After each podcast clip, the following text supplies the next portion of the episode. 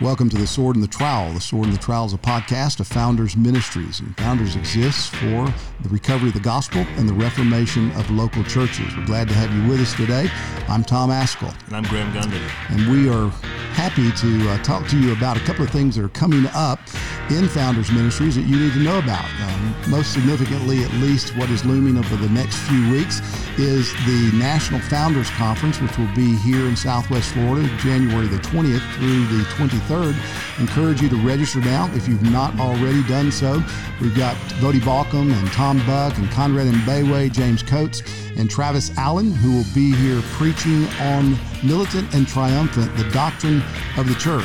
And along with that, in conjunction with it, right before the conference, Voddie Baucham will be teaching our next course in the Institute of Public Theology, which if you're not familiar with that, let me encourage you to go to the institute of public theology dot org website, and you can find out about it. You do need to register for that course. You can audit the course, but uh, everyone who takes the course, whether as a full-time student or an auditor, needs to register for it and apply for it as well. So uh, uh, fill in an application for the I O P T school, and you can do all of that online, and that's now open, so encourage you to go there. Uh, we're delighted to have today uh, Doctor Tom Nettles, who is one of the founding faculty members of the Institute of Public Theology, along with myself and Voddie Baucham. And we're happy to announce that we've just added Conrad Mbewe as an adjunct professor, and Conrad will be teaching a course on preaching in February of twenty twenty-two. Uh, he will have a course one week uh, apart from Mark Coppinger, who'll be teaching a course on philosophy. So if you're not familiar with the Institute of Public Theology, let me encourage you to get online, learn about that. And also we have a special opportunity donors right now. If you uh, are in a position to contribute to I O P T, we have a matching fund that's been set up from now to the end of the year, and anything that you give for this institute to carry on its mission will be doubled over the next several weeks. We have another um, opportunity for those that want to join the fam. Is that yeah, right? Yeah, speaking of I O P T... We got these snazzy mugs. Limited edition Institute of Public Theology mugs. You might be confused uh, with Aggie fans. Which is a, not a bad thing to be eh, confused with. Well, um, but you can get one of these mugs if you join as a fam member in the month of November, either at the Sword or the Shield or the Ally level. So if you want to get one of these mugs that cannot be gotten anywhere else, that's right. You can't buy them from They're the store. They're not for sale. Not They're for not any for price. Sale. Except for your fam membership. That's right. Well, uh, Doctor Tom Nettles is no uh, stranger to those who watch The Sword and the Trowel or are familiar with Founders Ministries. He's one of the original founders of Founders Ministries, longtime friend. And we're delighted to have you back on this podcast, Doctor Nettles. Thank you for giving us your time today. Oh, thank you. It's always a delight to be on this podcast. It's so valuable and has so many good, rich, substantial interviews and information, so I'm very happy to be a part of it. Thank you. Well, it's our joy to have you with us. And uh, Tom was scheduled to teach a class on church history, part one of church history, back in the fall of twenty twenty-one. And uh, your wife got sick, and so you were scaling back and caring for her. But just give us a brief update on how Margaret is doing now. Yeah, well, thank you. Uh, she had had some compromised uh, physical realities. It began right at the second week of June or so, and then she had a fall and was, I wasn't there. She was on the shower floor for fifteen hours. That was a pretty bad experience. She began to recover from that, but then we both got COVID, and her COVID took her into a very deep, mm. uh, deeply, uh, deeply affected her in every way, uh, physically, uh, mentally, energy mm. level. And so we've spent uh, several weeks gradually moving out of that. The Lord has been Uh, gracious, as, as Paul told the Philippians, he said, I know that through your prayers and the help of the Holy Spirit, I shall be released. And then we feel like that's exactly what mm. has happened through the prayers of God's people and the internal operations of the Holy Spirit. She, her health has basically returned one hundred percent. Mm. Uh, she still gets uh, tired more easily. She hadn't resumed her three miles a day walking yet. Neither have uh, I. Neither have I. so, and uh, but she's doing everything around the house and uh, tires a little more easily than she did, but we expect that to uh, be remedied also. Wonderful. And so we're very thankful oh. for her her recovery well, to this to this point. Praise God. You know, I was uh, in a doctor's office recently, and they were wanting me to come up with some goals as to what I wanted to do. And I, I really, you know, I didn't have any goals. And so they said, well, you need to have a goal. And, and so I said, okay, I want to run a marathon. And so the the lady taking the intake said, oh, that's great. That's that's a great goal. So how far do you run now? I said, I don't. You've got a long way to go. But I said, I also want to be a concert pianist. So, uh, you know, we'll see. So if you can get to work on that for me. How effective they are. But, uh, yeah, well, Tom, it's great to have you here uh, with us. And, man, uh, God has used you in so many wonderful ways over the course of your ministry as a professor of history, as a churchman, a preacher of the gospel, a mentor of students and friends, and just uh, I don't know. We couldn't we could not begin to calculate all the ways. An example of what it means to bumble one one's way through life. Well, heart, if that's so, then let me bumble. You know, I, okay. I would love to bumble. But uh, you, you've written books, you've taught courses, you, you have uh, served churches, and uh, we just appreciate the stewardship of God's grace and gifts in your life. And this is coming out just right after Reformation Day in twenty twenty-one. And so we want to talk a little bit about the Reformation. But before we get to that, just tell us about what a life given to the study of history, God's story, God's history. What has that meant to you? What has that done for you? How do you how do you evaluate that as you kind of reflect on your life, giving so much of your time and energies to thinking about God's way throughout history? Yeah, boy, that's a really good question, and it's uh, it's the kind of thing that I think every Christian should weigh and should pay some attention to. I, The most important thing, of course, I always tell my classes, the most important thing that you can do is learn how to interpret the Word of God, mm-hmm. is to be faithful to the Word of God, realize that it is His revelation, and that uh, everything that we need to know and everything that's going to confront the philosophy of the world is going to be found in the Word of God. So we need to know that. Then we need to be able to synthesize the Word of God into all of its major themes, because in that way we will begin to interpret the Word of God more and more profoundly. And so I think systematic theology is a is the second sort of leg of uh, of a healthy Christian life.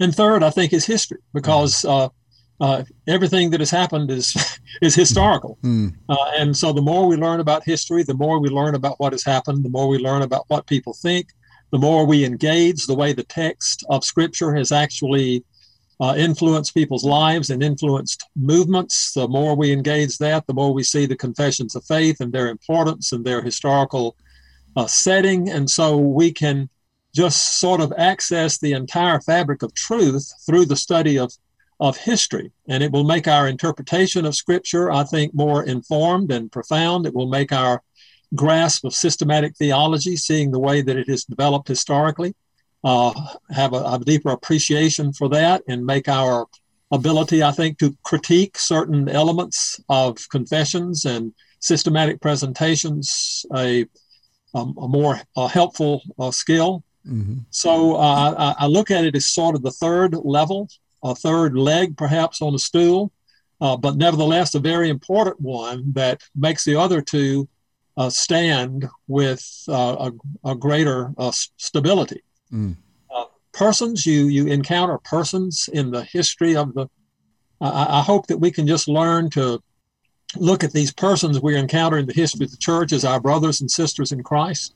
You know, what a what a way to consider someone like Polycarp, who's willing to be burned after he's eighty-six years mm. old for the purpose of Christ, to realize he's our brother, and to, mm. and and Blandina, the slave girl who was beaten to death by bulls in the arena in France, that she's a sister in Christ, and she was willing to to die and, and suffer rather than deny Christ, and to look at someone like uh, Anselm, um, exiled from his ministry uh, because of convictions he had, but nevertheless writing and, and profound understanding of the reason for the incarnation and of the nature of the of the of the atonement, uh, and just looking at all these different persons, uh, knowing that this is a long train of individuals that have been saved by God's grace, that have endured in spite of opposition. And if we ever begin to sort of flag in our confidence that God is with the church, and that with all the problems we have, wondering if we will survive, if evangelical Christianity can even uh, stand the the kind of depravity that that the Word of God has to deal with in all of us people that are called by grace. And we began to look at history, we realize, yeah, God can sustain us. God will sustain us. God is after his own glory in this, and uh, uh, we're simply the, the fuzzy yarn on the outside of a great big ball of yarn that mm-hmm. has got so many things and coils within it that mm-hmm. support us, so that uh, we should have confidence that there's uh, that his grace will continue to, to operate in profound ways and mm-hmm. in very life-giving ways.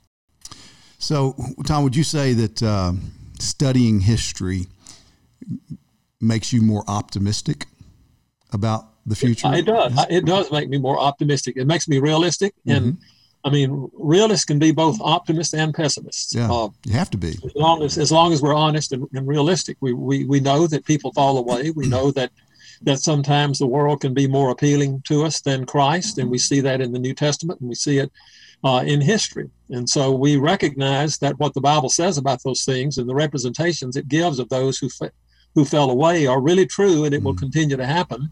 But we also know that our life is hid with Christ in God, and who a Christ who is our life uh, appears, then we shall also appear with him in glory, that he sustains us, and that he who began the good work in us will bring it to completion until the day of Christ Jesus. And so we become more optimistic. Mm. Someone asked me one time, I was doing an interview about the Reformation. They said, well, do we still need the Reformation? And, and of course, if we look at the Reformation from the standpoint of its recovery of, of biblical doctrine and the authority of Scripture, I would say, yes, we are absolutely dependent upon the Reformation and what God did in that every day of our lives, and for our church life, and for our evangelism, and for our biblical interpretation. If people still need to be justified by by faith through the completed work of Christ, we need the doctrines of the Reformation. If people still need to get their knowledge of God out of uh, Scripture with full confidence that it is a book of revealed truth, then then we need the, the Reformation. If mm. people still need to know that Uh, they are secure uh, in Christ, and that nothing can separate them from the love of God, then we still need the truths that come to us from the Reformation. So the Reformation is more than just uh, a historical event that came out of the lives of several individuals that we can locate. It is, it is a recovery of eternal truth upon which the e- eternal uh, destinies of sinners uh, depend, and that in which these truths, in which God has vested our perception of his glory in this world. So, yeah, we need the, the Reformation uh, every day of our lives and every day of our, our church lives. Mm. Yeah, so thinking about the, the Reformation, you know, we again, we've just passed the October thirty-first here, twenty twenty-one. Um, Graham, do you have a favorite reformer from the sixteenth century? Uh, Menno Simons. Really? No, I, I only say that because I grew up Mennonite. Okay, uh, all right, there you go. So you... Well, I, I have on my, my shelf over there the works of uh, the complete writings of, of Menno Simons. I started to bring that down as a book to sort of hold up. I agree. I think Menno Simons was a was an outstanding person. There are certain theological ideas that he had that we have, right.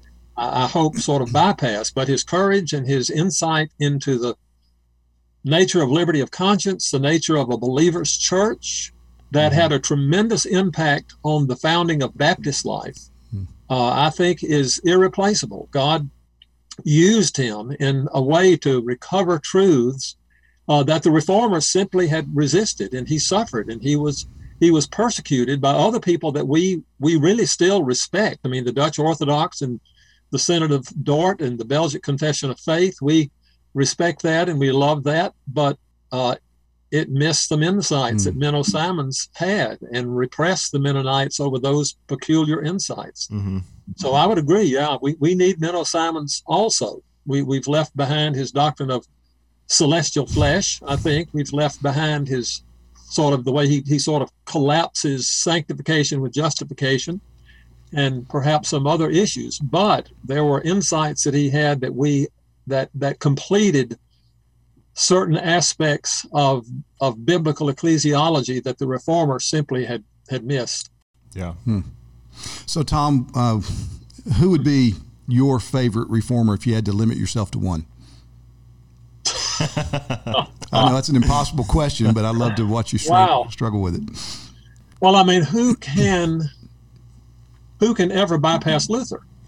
Mm-hmm. I mean, the Reformation matured a lot after Luther, but the thing that is amazing about Luther is how much ground he covered uh, in his life from from where he began as thinking that in, in uh, entering the Augustinian cloister was his key to salvation. Mm-hmm. And then just through, without having any writings before him, except the writings of Augustine that were helpful to him. I mean, he did. He knew the, the, the medieval writings very, very well, but Augustine was the biggest influence on him. But he went beyond Augustine in some of his things in a good way. Uh, and uh, the opposition that he had to put up with, the uh, complete tradition of the church, the conciliar history of the church, the the authority that was granted to the Pope, the threats that were upon his life, Uh, all of these things, just standing alone, this single man, here I stand, I can do no other. Who cannot admire Luther? Mm-hmm. I mean, there's just, uh, there, we, we, I think I would say that there would have been a Reformation without Luther, but in fact, there was not a Reformation mm-hmm. without Luther. Luther was the man that God brought forth. I was just reading through today his, uh, his speech that he gave before the Diet of Worms, when he had, uh, can I read just a part of that? Because this is, yeah, uh, this is, he's an Augustinian monk, he's a nothing, he's nobody, and he is being confronted by the most powerful persons in the whole empire, uh, and they are asking him to recant his writings, and he is, he's, he's telling them that he is willing to do that if they can demonstrate from Scripture uh, that, that they are wrong. Just let's listen to this. And here he is, is this monk, he's still got his Augustinian uh, garb on, he's come from the cloister, uh, he's had a night to think about this because it was, they had asked him the day before to renounce, and he said, I need time, I need more time, so they gave him another evening, and so he came back, he says, um, my serene Lord Emperor, most illustrious princes, most gracious lords, no, notice how polite he mm. still is to them, I beseech you to grant a gracious hearing to my plea, which I trust will be a plea of justice and truth. And if through my inexperience I neglect to give to any their proper titles or in any way offend against the etiquette of the court in my manner or behavior, be kind enough to forgive me, I beg, since I am a man who has spent his life not in courts but in the cells of a monastery, a man who can say of himself only this, that to this day I have thought and written in simplicity of heart, solely with a view to the glory of God and the pure instruction of Christ's faithful people. Then they uh, ask him, they they ask him, are all these books yours? Are you willing to renounce them? He says, uh, Your Imperial Majesty and your lordships, I ask you to observe that my books are not all of the same kind. There are some in which I have dealt with piety and faith and morals with such simplicity and so agreeably with the Gospels that my adversaries themselves are compelled to admit them useful, harmless, and clearly worth reading by a Christian. Even the bull, harsh and cruel though it is, makes some of my books harmless, though it condemns them also by judgment downright monstrous. And if I should be begin to recant here, what, I beseech you, would I be doing but condemning alone among mortals that truth which is admitted by friends and foes alike in an unaided struggle against universal consent. And then he speaks about those that are leveled against the papacy and the doctrines of the papists, and he defends that. Uh, and then they go on and they ask him again to renounce these books. Uh, and he says, uh, stop me if you think I'm going too long. No, this, this is great. Just, uh, Yeah, he says, he says, however, since I am a man and not God, I cannot provide my writings with any other defense than that which my Lord Jesus Christ provided for his teaching, when he had been interrogated concerning his teaching before Annas and had received a buffet from a servant. He said, from a servant, he said, if I have spoken evil, bear witness of the evil. If the Lord himself, who knew that he could not err, did not refuse to listen to witness against his teachings, even from a worthless slave, how much more ought I, scum that I am, capable of naught but error, to seek and to wait for any who may wish to bear witness against my teaching? And so, through the mercy of God, I ask your imperial majesty and your illustrious lordships, or anyone of any degree, to defeat them by the writings of the prophets or by the gospels. For I shall be most ready, if I be better instructed, to recant any error. And I shall be the first in casting my writings into the fire. Thereupon the, the orator of the empire, in a tone of upbraiding, said that this answer was not to the point. There should be no calling into question of matters on which condemnations and decisions had before been passed by the church and by councils. He was asked for a plain reply without subtlety or sophistry. To this question, was he prepared to recant or not? He says, your imperial majesty and your lordships demand a simple answer. Here it is, plain and unvarnished. Unless I am convicted of error by the testimony of Scripture, or since I put no trust in the unsupported authority of Pope or councils, since it is plain that they have often erred and often contradicted themselves by manifest reasoning, I stand convicted by the Scriptures to which I have appealed, and my conscience is taken captive by God's word.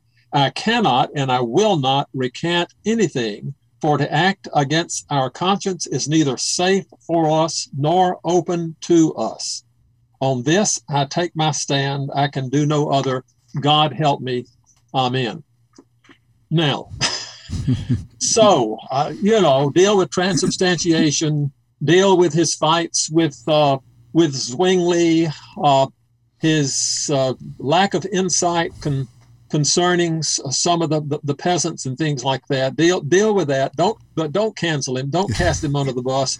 Look, look at this man and what he did and who he stood up against and what he recovered and from whence he came to recover all of those things. And just celebrate him as a gift of God to the church. So, I mean, who who couldn't look at Luther and say, yeah, if we hadn't had that moment, then no telling what would have happened. Mm. Would we have had Reformation theology at all? Tom, I was just thinking about that and the people who would want to cancel Luther and a host of others on whose shoulders yeah. we stand, because they were imperfect men, which, again, history, it seems to me, can help us to evaluate uh, movements, eras, and people in the light of biblical realism, and recognizing that the best of men are men at best, and we don't have to approve of everything they said or did in order to benefit from them. And yet, man, it just seems to be today a, a, a kind of common cause to just go about canceling everybody in history who ever said anything wrong, did anything wrong, or didn't do it in the way that we think it should be done today. So what, what do you say to people today who are always wanting to cancel folks in Uh, that, that we've looked to and learned from historically because they have blemishes? Yeah, well, that's a it is a complex question, because we never want to condone the obvious errors of generations in the past. But right. It should teach us that we should be humble about this, and we recognize mm-hmm. that probably generations in the future are going to look at some of the stupid things we say and do and want to cancel us. And so we need to recognize that the only thing that is that is worth Uh, defending is, is those, those insights that people have that can that are proven to be true by the Word of God, that are uh, genuine, true extrapolations from the Word of God about the nature of humanity, the nature of God.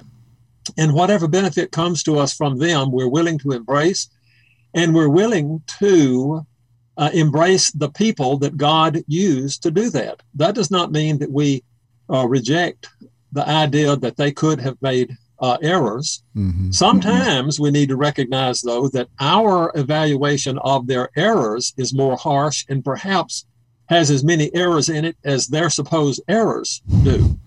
Because often we take uh, worldly evaluations and worldly philosophies yeah. as our standard of measure in uh, looking at the supposed errors of others. So we need to be very careful that our standard of measurement when we are judging others' errors is a valid standard of measurement. I think that would reduce the number of, of errors that we attribute to others. But given the fact that others did make errors, we still need to look at their their contributions and ask, is there another person that could have done that for us, that could have bequeathed that advance in understanding or that particular skill to us? Uh, I don't know what the background of Jonas Salk was or or what kind of personal life he had. But when I think of Jonas Salk, I think that we hardly even ever see a case of polio mm. today. And it used to be something that was frightening when I was seven, eight, nine years old. Every year we wondered who was going to get polio. Mm. We don't even think about that anymore. So so did Jonas Salk, was he a sinner? Did he probably have errors? Uh, yeah. Do we want to cancel him and say whatever he bequeathed to us is something we shouldn't have? Absolutely not. Mm. And so if we look at someone like Broadus and say, well, Broadus was a slave owner, and we want to say, therefore, we can't benefit from him.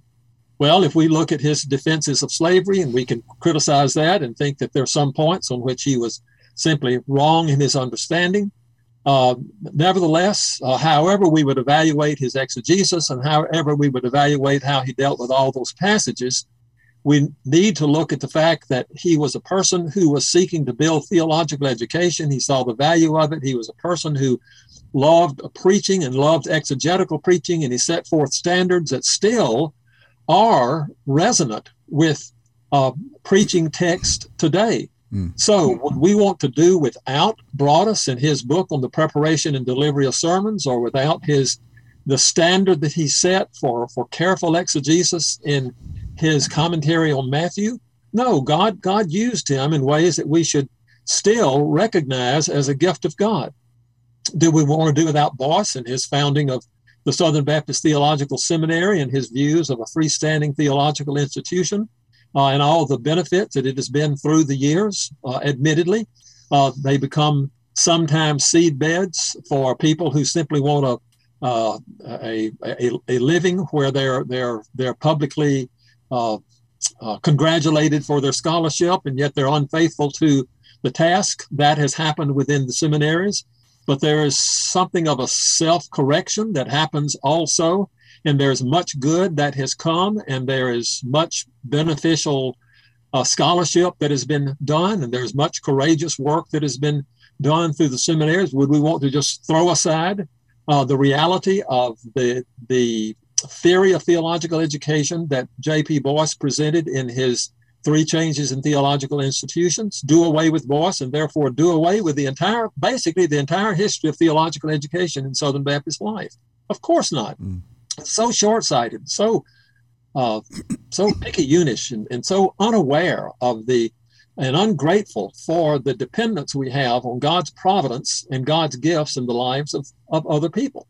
I just think that we have to be very careful about that. And the Bible has already told us that we're all sinners. And, and Paul, even in his uh, capacity as an apostle, in the way he delivered what he knew was revealed truth, and that he did not do anything that was outside the parameters of revealed truth in his delivery and in his preaching and in his presentation of the gospel.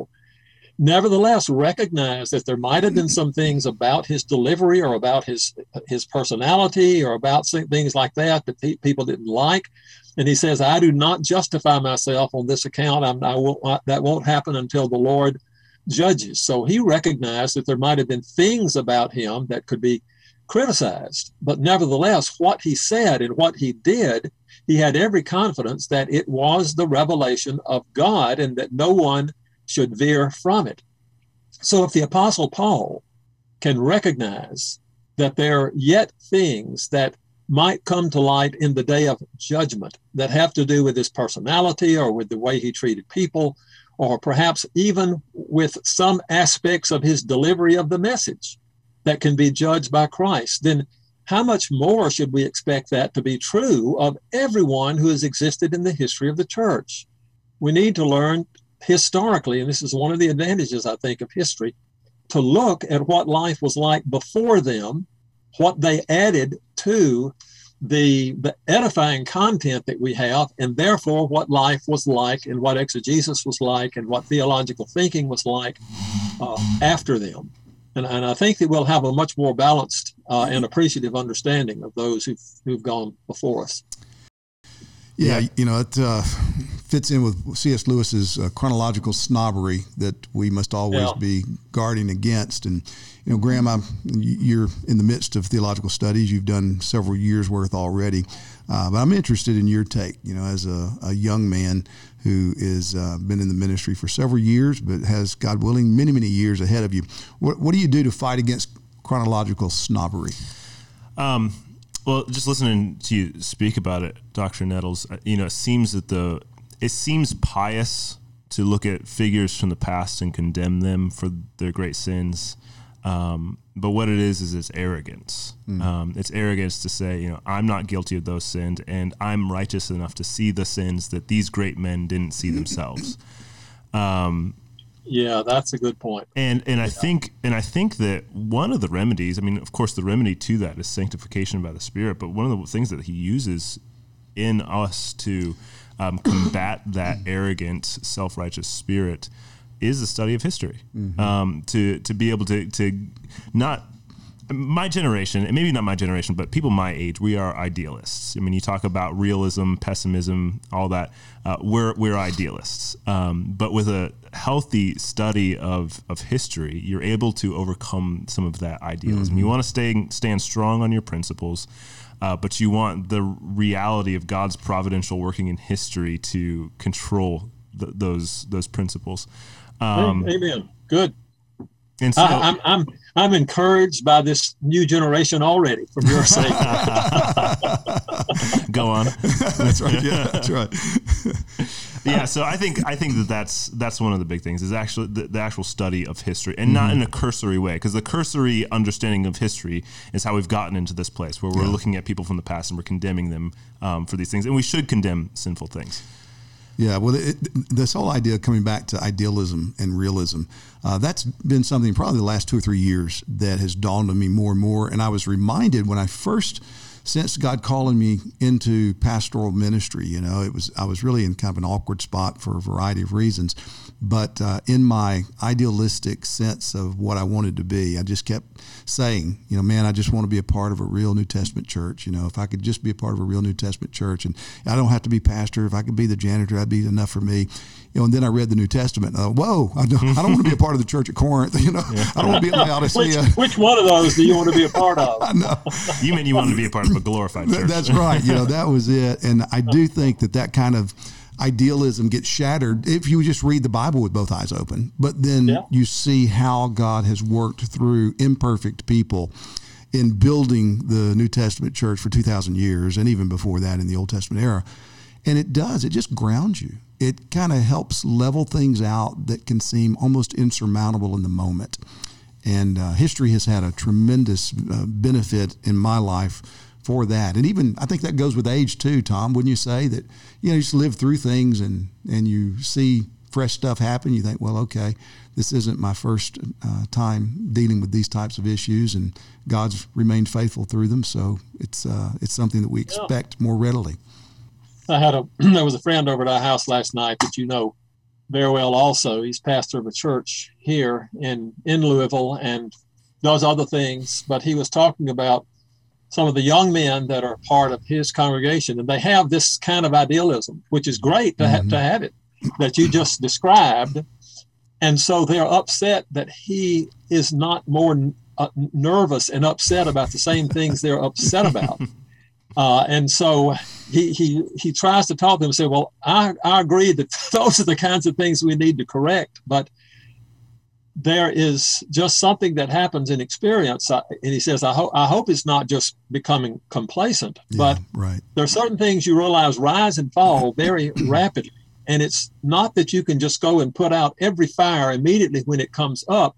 It's just got to be the steady preaching and teaching of the Word of God that begins to bring people along, that solves some of the issues that appear to be absolutely urgent at the time that eventually just just die down because of the life in the body and because of the regular preaching of the Word of God. Mm. Now, that doesn't mean that we, we shouldn't mm.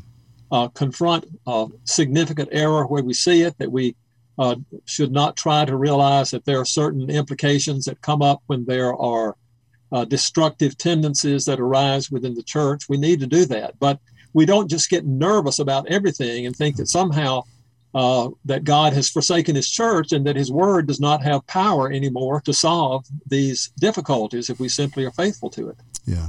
Amen. Amen. Well, that's a good word. It's a good word for us to end on. And uh, Tom, we thank you so much for coming and joining us today, and appreciate so much your life and ministry. Uh, I mean, I know, speaking for Graham and myself, we both have been impacted by you. I've known you longer, and so have had opportunity to learn more from you. But uh, we appreciate the stewardship of your gifts in, in writing and teaching, and always bringing us back to the Word of God. And uh, God bless you. Please give Margaret our love too. Appreciate you being with us today. Oh, thank you. Thank you. A privilege to be with y'all. It really is. Thank you.